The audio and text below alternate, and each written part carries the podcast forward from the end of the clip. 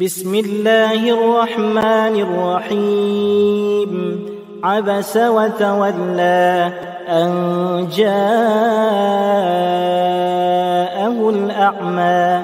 وما يدريك لعله يزكى. أو يذكر فتنفعه الذكرى.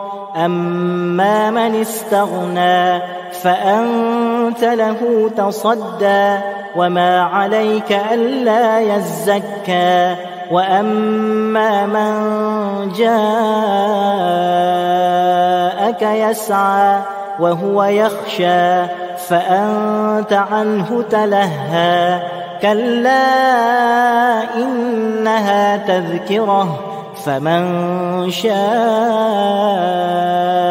ذكره في صحف مكرمة مرفوعة مطهرة بأيدي سفرة كرام بررة قتل الإنسان ما أكفره من أي شيء خلقه من نطفة خلقه فقدره ثم السبيل يسره ثم أماته فأقبره ثم إذا شاء أنشره. كلا لما يقض ما أمره. فلينظر الإنسان إلى طعامه. أنا صببنا الماء صبا. ثم شققنا الأرض شقا. فأنبتنا فيها حبا وعنبا وقضبا وزيتونا ونخلا وحدائق غلبا وفاكهة وأبا متاعا لكم ولأنعامكم فإذا جاءت الصاخة يوم يفر المرء من أخيه وأمه وأبيه وصاحبته وبنيه لكل امرئ منهم يومئذ شأن يغنيه وجوه يومئذ مسفرة ضاحكة مستبشرة ووجوه يومئذ عليها غبرة ترهقها قترة. أولئك هم الكفرة الفجرة. Sadaqallahul Azim. Alhamdulillah waktu ini kita bersiaran bersama dengan sahabat pendengar menerusi rancangan Tadabbur, menerusi perkongsian hari Jumaat hari ini uh, bersama dengan tak lain tak bukan di hujung talian kita ada Ustaz Syahri Abdul Rahman. Assalamualaikum Ustaz. Waalaikumsalam warahmatullahi wabarakatuh Puan Hayati. Apa Alhamdulillah. Baik-baik Alhamdulillah. Harapnya Ustaz pun sihat Ustaz ya. Alhamdulillah. Saya bau, bau Masjidil Haram ni. Masya Allah, Alhamdulillah. Moga-moga Ustaz juga akan sampai juga ke sana nantinya. Amin, Dan terdekat insyaAllah. kita semua lah insyaAllah kita semua Amin, insyaAllah. semua. Dan Amin, Alhamdulillah tadi tu pun sudah sudah pun sama-sama kita dengarkan surah Abasa. Uh, tiga aksara je. Ain, Basin. Uh, tapinya Masya Allah penuh dengan pengajaran untuk sama-sama kita belajar. Maksudnya dia bermasa muka. Bukan untuk kita menelah Mhm. wajah manusia. Tapi insyaAllah untuk kita belajar dari air muka. Dan rasa hati insyaAllah daripada Ya. tazkirah surah Abasa. Silakan Ustaz untuk perkongsian kita hari ini sebelum kepada uh, mu- apa kepada uh, perkongsian-perkongsian huruf-hurufnya itu tapi kita akan mulakan dengan sedikit tes, uh, apa mukadimah. Silakan ustaz. Terima kasih banyak-banyak pada Puan Nur Hayati Paradi yang setia ya untuk uh, terus menerbit dan mempengerusikan kita punya majlis uh, Juzul Amma dalam kira-kira saya sudah sudah 40 siri ya sejak daripada kurang. kita bermula dengan surah Al-Fatihah dan sebenarnya kita sedang berada di penghujung muqaddam ya ataupun berada di uh, penghujung perbincangan surah surah dalam juz amma. Bismillahirrahmanirrahim. Alhamdulillahirabbil alamin. Wassalatu wassalamu ala Rasulillah wa ala alihi wa sahbihi wa barik wa sallim. Subhanaka la ilma lana illa ma 'allamtana innaka antal alimul hakim. Wala haula wala quwata illa billahil aliyil azim. Seluruh tuan-tuan, puan-puan, para tetamu Allah untuk 26 Jamadil Awal, hari Jumaat yang diberkati. Kita bersama dengan surah yang ke-80 ya, surah yang ketiga dalam juzuk amma, surah yang ke-80 yang mengandungi 40 ayat ya, maafkan saya, 42 ayat dan ia merupakan surah yang diturunkan di Makkah. Ya syukur pada Allah yang memberikan peluang pada puan Hayati dan mungkin ramai lagi yang berkesempatan untuk ziarah rumah Allah yang dapat melihat sendiri tanah suci kenapa nama suci mukarramah dimuliakan kerana turunnya di situ ya. Tidak putus-putus umpama hujan yang membasahkan muka bumi turun di situ wahyu Allah daripada tujuh petala langit turun di situ al-Quran kepada Rasulullah sallallahu alaihi wasallam. Kalau manusia ni satu batu jatuh daripada langit ya seperti Hajarul Aswad pasti sanggup beratur panjang ya semata-mata untuk melihat dari jarak dekat apatah lagi dapat mengucup sesuatu yang diturunkan daripada langit ini kan pula Al-Quran. Jadi ke atas kita lah mudah-mudahan uh, dikurniakan Allah rezeki doa banyak-banyak supaya dapat berkunjung ke Baitullah Al-Haram pun ya. Alhamdulillah. Amin. Baiklah. Ini merupakan surah yang bermaksud abasa iaitulah uh, abasa ini uh, seseorang yang uh, bermasa muka uh, tetapi dari sudut kebahasaan ia merujuk kepada per, uh, situasi riak wajah uh, di mana berlakunya dahi ini berkerut ya ataupun uh, bulu kening ini naik ke atas seperti berada dalam keadaan kurang senang. Macam saya buat sekarang lah yang berada dalam keadaan berkerut dahinya kurang senang dengan situasi yang terjadi yang di luar kawalan. Tidak dirancang jadi ini merupakan satu perkara yang di luar kawalan. Kalau dah nama manusia, kalau kita ni dah nama manusia, bukan kucing. tak ada makhluk di alam ini kecuali manusia yang boleh berlaku situasi abasa. Di mana berkerut dahinya kerana ha, biasanya kerana apa tu adalah kerana perkara yang kurang senang terjadi.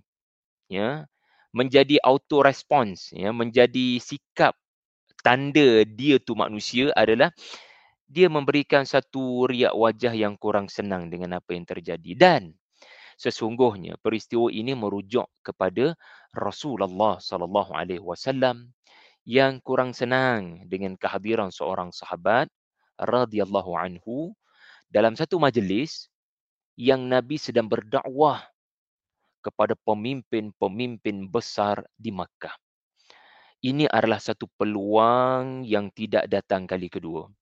Peluang apa tuan-tuan puan-puan, puan Yati? Peluang untuk bercakap dalam masa yang begitu terbatas, dikendalikan, disajikan platform itu sendiri oleh pemimpin-pemimpin Makkah. Wahai Muhammad, kata mereka, mari berbicara dengan kami instead of berbicara di ruangan Masjidil Haram, uh, dalam platform yang terlalu public, kami tak bolehlah kamu tegur direct kami di hadapan khalayak awam. Apa kata majlis khusus ya di tempat yang tertutup demo kecek demo nak wayak Gabriel. Habak mai apa yang kamu nak sampaikan. Kami akan dengar. Kononnya lah kami akan dengar. So dalam majlis yang sangat terbatas masanya itu, Nabi menyampaikan ayat-ayat Allah. Tetapi pada masa yang sama Nabi tidak menyadari penyampaiannya itu telah didengari. Ataupun kedatangan baginda di Darun Nadwah telah diekori oleh Abdullah bin Ummi Maktum. Ya. Abdullah bin Ummi Maktum. Kalau Puan Yati ke Masjid Nabawi, Imam Masjid Nabawi menggantikan Rasulullah sallallahu alaihi wasallam seandainya Nabi ke medan perang keluar daripada Madinah berminggu-minggu berbulan-bulan adalah Abdullah bin Ummi Maktum. Dimuliakan Allah menerusi surah ini lalu Nabi memuliakan baginda. Eh, maaf, Nabi memuliakan beliau dengan menjadikan beliau imam walaupun OKU. Subhanallah. Walaupun buta mata zahirnya tetapi hatinya cerah dengan Al-Quran beliaulah insan yang disebut oleh Al-Quran wa huwa yakhsha. Allah mengiktiraf Abdullah bin Umi Maktum sebagai seorang yang takutkan Allah. Ya Rabbi, Allah memberi markah kepada kita semasa kita masih hidup pun yati. Kita tak tahu markah kita selagi kita tak mati. Betul kan? Kita tak tahu Allah terima ke tidak amalan kita. Kita tak tahu apa nilai saya di sisi Tuhan. Adakah saya hamba dia? Atau sebenarnya bukan hamba dia? Kita tak terima sebarang markah ya, daripada Allah yang memberikan kepada kita grading nilai amal kita. Tetapi untunglah kerana sahabat Nabi yang bernama Abdullah bin Umi Maktum beliau bukan sekadar uh, dimuliakan Nabi sebagai imam Masjid Nabawi tetapi mendapat markah daripada Allah. Allah sendiri mengumumkan dia ni takut padaku. Ayat 9 dalam surah ini kita akan telusuri sebentar lagi.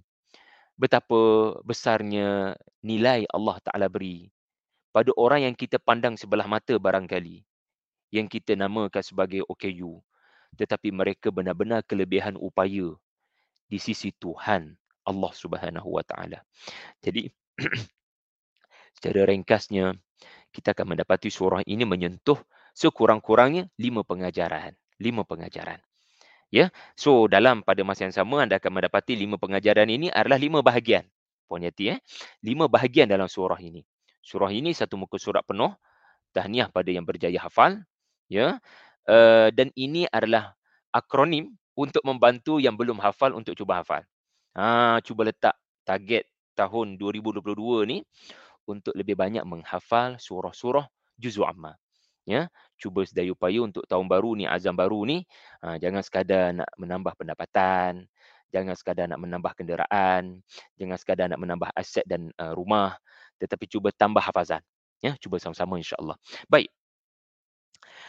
Kita ada pengajaran yang pertama huruf A, iaitu ambil berat mereka yang sudah beriman. Walaupun walaupun mereka dipandang hina oleh masyarakat dipandang sebelah mata tetapi kita ni pendakwah kena lihat seseorang itu bukan pada kedudukan dia. Rasulullah sallallahu alaihi wasallam ditegur dalam surah ini. Ya kena faham ya konsep tegur tuan-tuan. Kalau kalau saya ditegur oleh isteri oleh uh, kawan ya oleh supervisor saya guru saya ini menunjukkan tegur ini menunjukkan saya buat silap kan? Contoh puan yati ada majikan saya ada pekerja saya menegur ataupun puan yati ditegur. Ini menunjukkan kita memang ada melakukan kesilapan ya? Apatah lagi kesalahan naudzubillah lah. Tetapi Rasulullah konsep teguran untuk Rasulullah sallallahu alaihi wasallam bukan kerana Nabi buat silap. Kena faham konsep itu. Nabi tidak melakukan silap sebab sebab siapa yang salah pilih channel sekarang? Ha, siapa yang salah pilih channel? Bukan Nabi salah pilih channel. Bahkan Nabi melakukan sunnah para anbiya berdakwah kepada al-malak, pemimpin-pemimpin besar Makkah. Adakah kita nak kata Nabi wasallam tidak betul? Apabila pergi mencari orang-orang yang berpengaruh dalam masyarakat. Tidak. Kerana surah sebelum Abasa ada surah An-Nazi'at, kita akan kupas pada minggu hadapan, menceritakan tentang Nabi Musa pergi kepada Firaun, idhab ila Firaun. Kenapa Musa pergi pada Firaun? Sebab dia manusia paling berpengaruh. Kalau dia masuk Islam, kalau dia follow ajaran Nabi Musa, seluruh rakyat Mesir yang menjadikan Firaun ini selebriti, menjadikan sebagai most influential person dalam hidup mereka, eh, raja kita masuk Islam. Mereka pasti akan berbondong-bondong memeluk Islam. Jadi penting dakwah pada orang-orang berpengaruh ni. So Rasulullah sallallahu alaihi wasallam berdakwah kepada Utbah bin Abi Rabi'ah, Syaibah, Abu Jahal, Umayyah bin Khalaf, Ubay bin Khalaf dan ramai lagi pemimpin-pemimpin Makkah. Tetapi Nabi ditegur oleh Allah Taala bila Abdullah bin Umi Maktum bertanya banyak soalan dan Nabi berkerut dahi. Nabi kurang senang dengan situasi itu. Seolah-olah kita ada channel lain. Wahai Abdullah. Kita ada sesi lain. Ini sesi saya bercakap dengan presiden Mekah.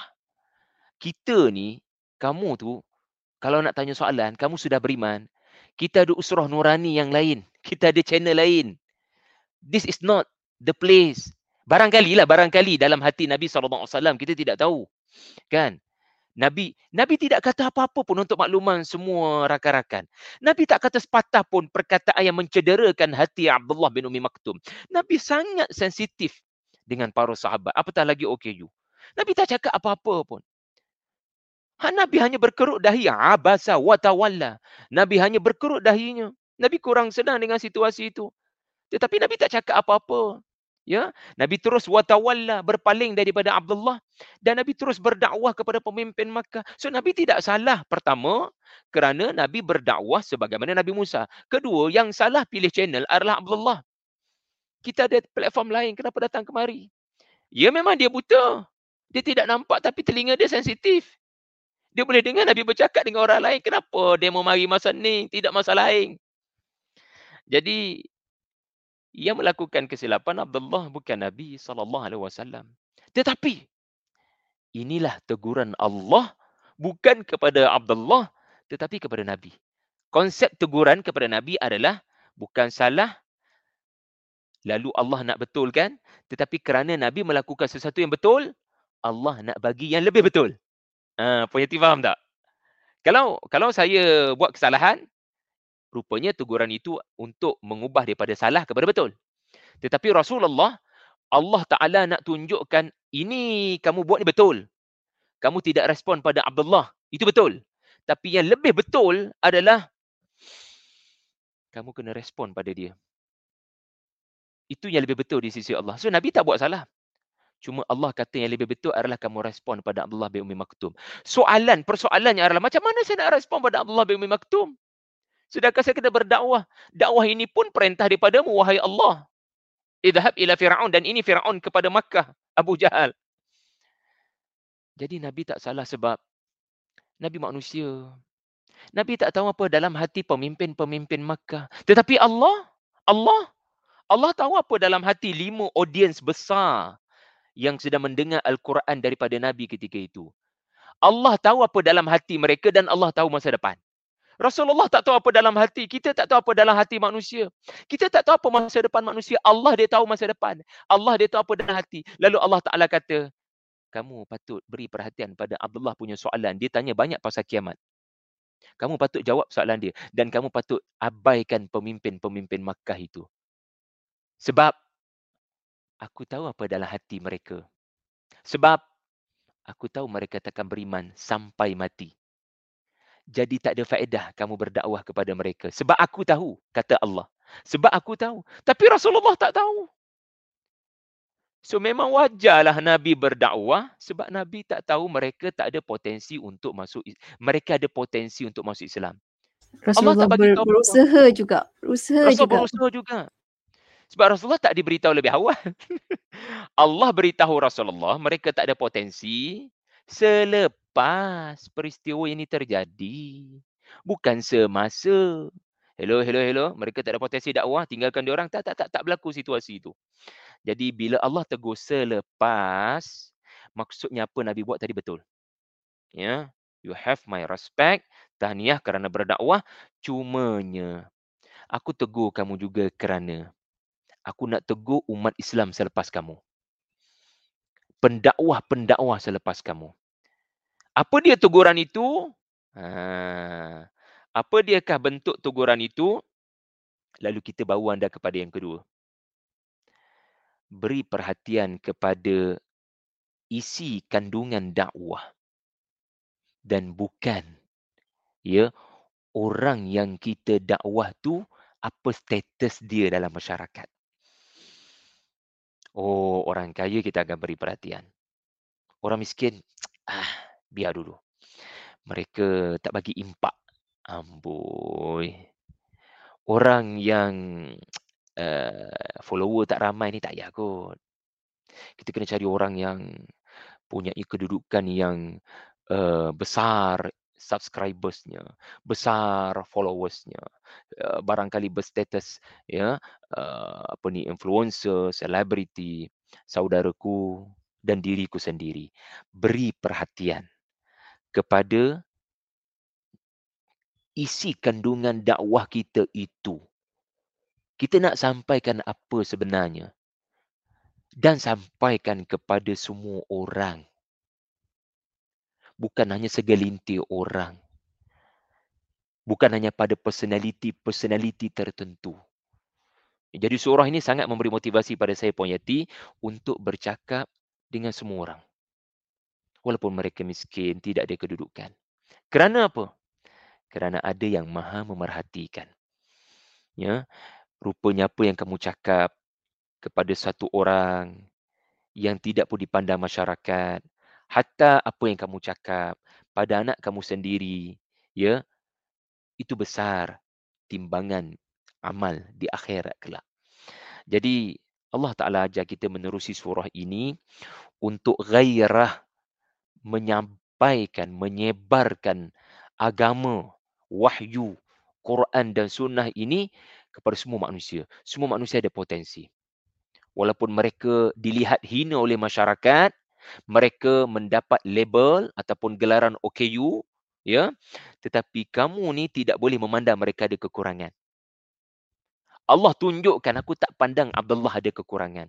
Wa huwa yakhsha فأنت عنه تلهى وأما من wa يسعى وهو Fa anta anhu تلهى dia datang kepada kamu tergesa-gesa. Dia bersungguh nak mengaji. Dia ada passion nak belajar. Cuma dia tidak mendapat kedudukan dari kalangan manusia. Kamu tak beri perhatian pada dia. Kamu tak beri perhatian pada dia. Rasulullah wajah ditegur. Kalau Nabi tidak memberi perhatian kepada Abdullah semasa Nabi mengajar para sahabat. Tetapi Rasulullah tidak salah apabila Rasulullah tidak beri perhatian semasa bercakap dengan orang-orang kafir. Tetapi itulah perkara yang sangat halus ditegur oleh Allah Subhanahu Wa Taala. Allah Taala nak remind kita, kekadang orang kaya-kaya pemimpin Makkah ini, dia boleh panggil kita untuk bercakap Quran tapi dia ada kepentingan. Ada kepentingan sebenarnya. Dia bukan panggil kita berdakwah, dia jemput kita untuk kita menyampaikan Quran lalu dia terkesan. Kekadang tidak itu motif dia. Ya, bukan dia nak terkesan dengan Quran pun dia panggil kita untuk tujuan supaya berhentilah kritik kita orang di publik. Cukup-cukuplah bacakan Quran di Masjidil Haram tu. Cukup-cukuplah bantai kita orang menerusi Quran yang kamu dakwakan. Kalau nak tegur-tegur personal je kita jumpa macam ni. Ha, tengok. Tujuan panggil tu nak kendurkan perjuangan. Sedangkan Al-Quran ia kekadang memberi berita gembira, ia kekadang memberikan berita duka cita, dia mengkritik kamu tidak boleh menyembunyikan walau satu ayat. Itu yang kedua. Kemudian yang ketiga dalam baki tujuh, uh, lapan minit ini, tuan-tuan puan-puan sekalian, kita belajar apa makna buta yang sebenar. Subhanallah. Buta yang sebenar dibongkarkan oleh Al-Quran menerusi surah ini adalah merujuk kepada mereka yang tak nampak apa destinasi kita selepas alam dunia inilah OKU yang sebenar. Kasihan mereka. Mereka cacat rupanya. Mereka tidak tahu selepas hidup di dunia akan ada kematian dan masalah paling besar bukan mati. Masalah paling besar adalah ثم أماته فأقبره ثم إذا شاء أنشره ثم إذا شاء أنشره kamu akan dibangkitkan kalla lamma yaqdi ma amarah dan kamu didapati oleh Tuhan semasa siasatan tidak melakukan perintah yang Tuhan arahkan ya Allah jangan bagi markah ini kepada kami jangan bagi markah kepada kami kalla lamma yaqdi ma amarah seseorang yang tidak pun melaksanakan perintah Tuhannya sepanjang hidup kaya raya di dunia. Sepanjang jadi tokoh paling berpengaruh di dunia. Tetapi di sisi Tuhan dia cacat. Di sisi Tuhan dia buta. Di sisi Tuhan dia tidak tahu lepas mati. Ada kehidupan kekal abadi. Namanya akhirat. Jadi Allah bongkarkan perjalanan hidup manusia di tengah-tengah surah ini. ya supaya kita nampak celik dan tidak buta. Ya Allah berfirman dalam surah Taha, ada manusia akan menyesal di akhirat kelak dan dia dibangkitkan sebagai orang buta. Abdullah bin Umi Maktum buta di dunia. Tetapi di hari akhirat, wujuhun yawma izim musfirah, dahikatum mustabshirah. Di hari akhirat, Abdullah bin Umi Maktum dapat melihat keindahan syurga tahniah kepadanya. Tetapi di akhirat juga ada manusia buta. Di dunia dahulu dia tampan cantik dan dia boleh melihat tetapi di akhirat dia buta wa wujuhu yawma idzin 'alaiha ghabarah ini orang-orang yang berdebu-debu di wajahnya lalu dia tak nampak surah Taha ayat 125 menunjukkan mereka ini uh, mengeluh Qala rabbi lima hasyartani a'ma wa qad kuntu basira. Tuhan, kenapa kau kumpulkan saya di hari mahsyar ini dalam keadaan saya buta? Saya tak nampak apa-apa sekarang ini, wahai Tuhan. Na'udzubillah. Inilah orang yang mendapat markah. Kalla lamma yaqdi ma amarah. Yang keempat, tuan-tuan. Allah Ta'ala didik kita untuk tidak buta dengan selidik rahsia alam. Tuan-tuan, Jangan lihat musibah banjir hanya sekadar fenomena alam. Ia peringatan daripada Tuhan. Jangan lihat fenomena ya kenaikan semula COVID-19 ini ya naudzubillah ya varian Omicron ini sekadar satu peristiwa yang disebut sebagai epidemik uh, maafkan saya pandemik.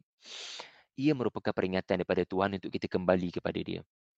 Jadi kita tengok apa-apa pun di alam ini kita kena bertanya satu soalan. Tuhan, apa yang kau nak sampaikan kepada saya? Ya, ada satu teleskop baru dilancarkan untuk menggantikan Hubble untuk lebih banyak eksplorasi berlaku mengkaji angkasa lepas. Akan ada banyak gambar-gambar galaksi, bintang-bintang dan tantah lubang hitam akan ditemui dengan teleskop James Webb yang baru dilancarkan. Tuan-tuan pun tahu kan. Tetapi kita biar ada beza lah dengan orang yang tak beriman ni. Ya, explore jauh-jauh tapi tak beriman, tak ada makna. Duduk depan mata pokok depan rumah kita tapi tengok dengan pandangan iman, itu sudah boleh menyebabkan seseorang itu Rabbana ma khalaqta hadha batila. Dia ingat pada Tuhannya.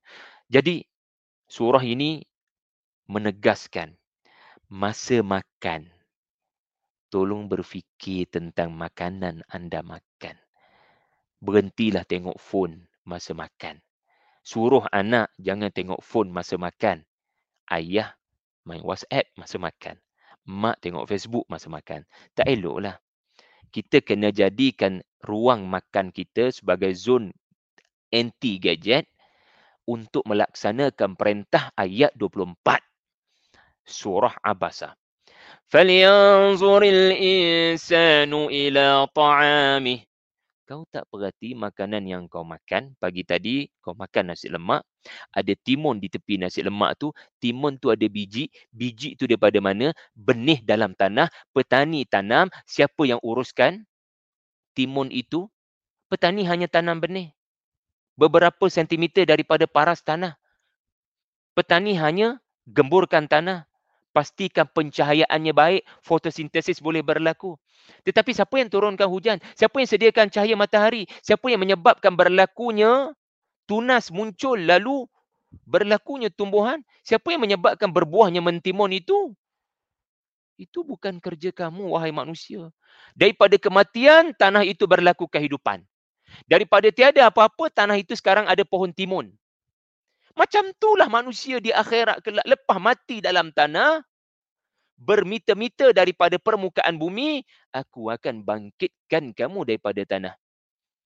Allah nak kita tengok tumbuh-tumbuhan sebagai peringatan pada hari pembalasan maka jangan butakan mata kita.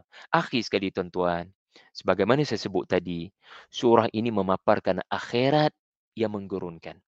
Ada dua jenis manusia di hari akhirat. Sebagaimana surah ini bermula dengan cerita dua orang manusia yang sangat-sangat-sangat mulia. Nabi SAW dan sahabat Nabi Abdullah bin Umi Maktum. Maka surah ini pun berakhir dengan dua manusia. Manusia yang ketawa seronok di hari akhirat kerana mereka adalah Abdullah bin Umi Maktum. Mereka beriman kepada wahyu semasa di dunia dan manusia yang mana mereka akan menderita di hari akhirat ibu mereka tidak boleh membantu mereka, ayah mereka tidak boleh membantu mereka, pasangan hidup mereka tidak boleh membantu mereka, anak mereka tidak boleh membantu mereka. Kerana pada waktu itu hanya amalan sahaja yang akan membantu dan ternyata mereka tidak ada sebarang amalan. Ulaika humul kafaratul fajarah. Jadi itulah serba sedikit sinopsis kita untuk surah Abasa. Terima kasih Puan Yati. Minta maaf ya terlanjur masa. Masya Allah, Masya Allah. Itulah yang Ustaz bila kata tentang surah ini Ustaz. Walaupun panjang tapi ia sangat-sangat bermakna Ustaz. Moga-moga Allah terangkan mata hati kita semua untuk Amin. melakukan yang terbaik dalam kehidupan kita insya Allah. Tahu Amin. rasa yang betul. Jangan sampai tertipu dengan rasa-rasa dunia insya Allah. Dan semoga Allah bangkitkan kita nanti memiliki wajah yang manis ketika dibangkitkan insya Allah. Ustaz Ustaz, kita sampai ke hujung sedikit kata-kata akhir daripada Ustaz uh, sebagai kesimpulan jugalah untuk perkongsian kita pada hari ini. Sebagai penutup tahun 2021 juga Ustaz, silakan. Allahu Akbar. 2022, hendaklah kita mempunyai azam untuk tidak lagi buta. kita mahu mempunyai mata yang boleh melihat. Kita tidak lagi mahu mempunyai mata yang kita kufur nikmat, tidak digunakan untuk melihat maka azamlah tahun 2022 untuk lebih banyak melihat Al-Quran dengan mata hati dan lebih banyak untuk melihat alam dengan mata hati. Dari Al-Quran kita membacanya kepada alam kita menelaahnya dan daripada alam kita menelitinya kembali pada al-Quran kita mengambil pengajarannya. Quran alam alam Quran Quran alam. Lalu inilah rahsia kekuatan umat Islam zaman berzaman. Mereka tidak meninggalkan Quran dan pada masa sama mereka mengkaji alam ini tidak putus-putus. Ya, Wallahu alam.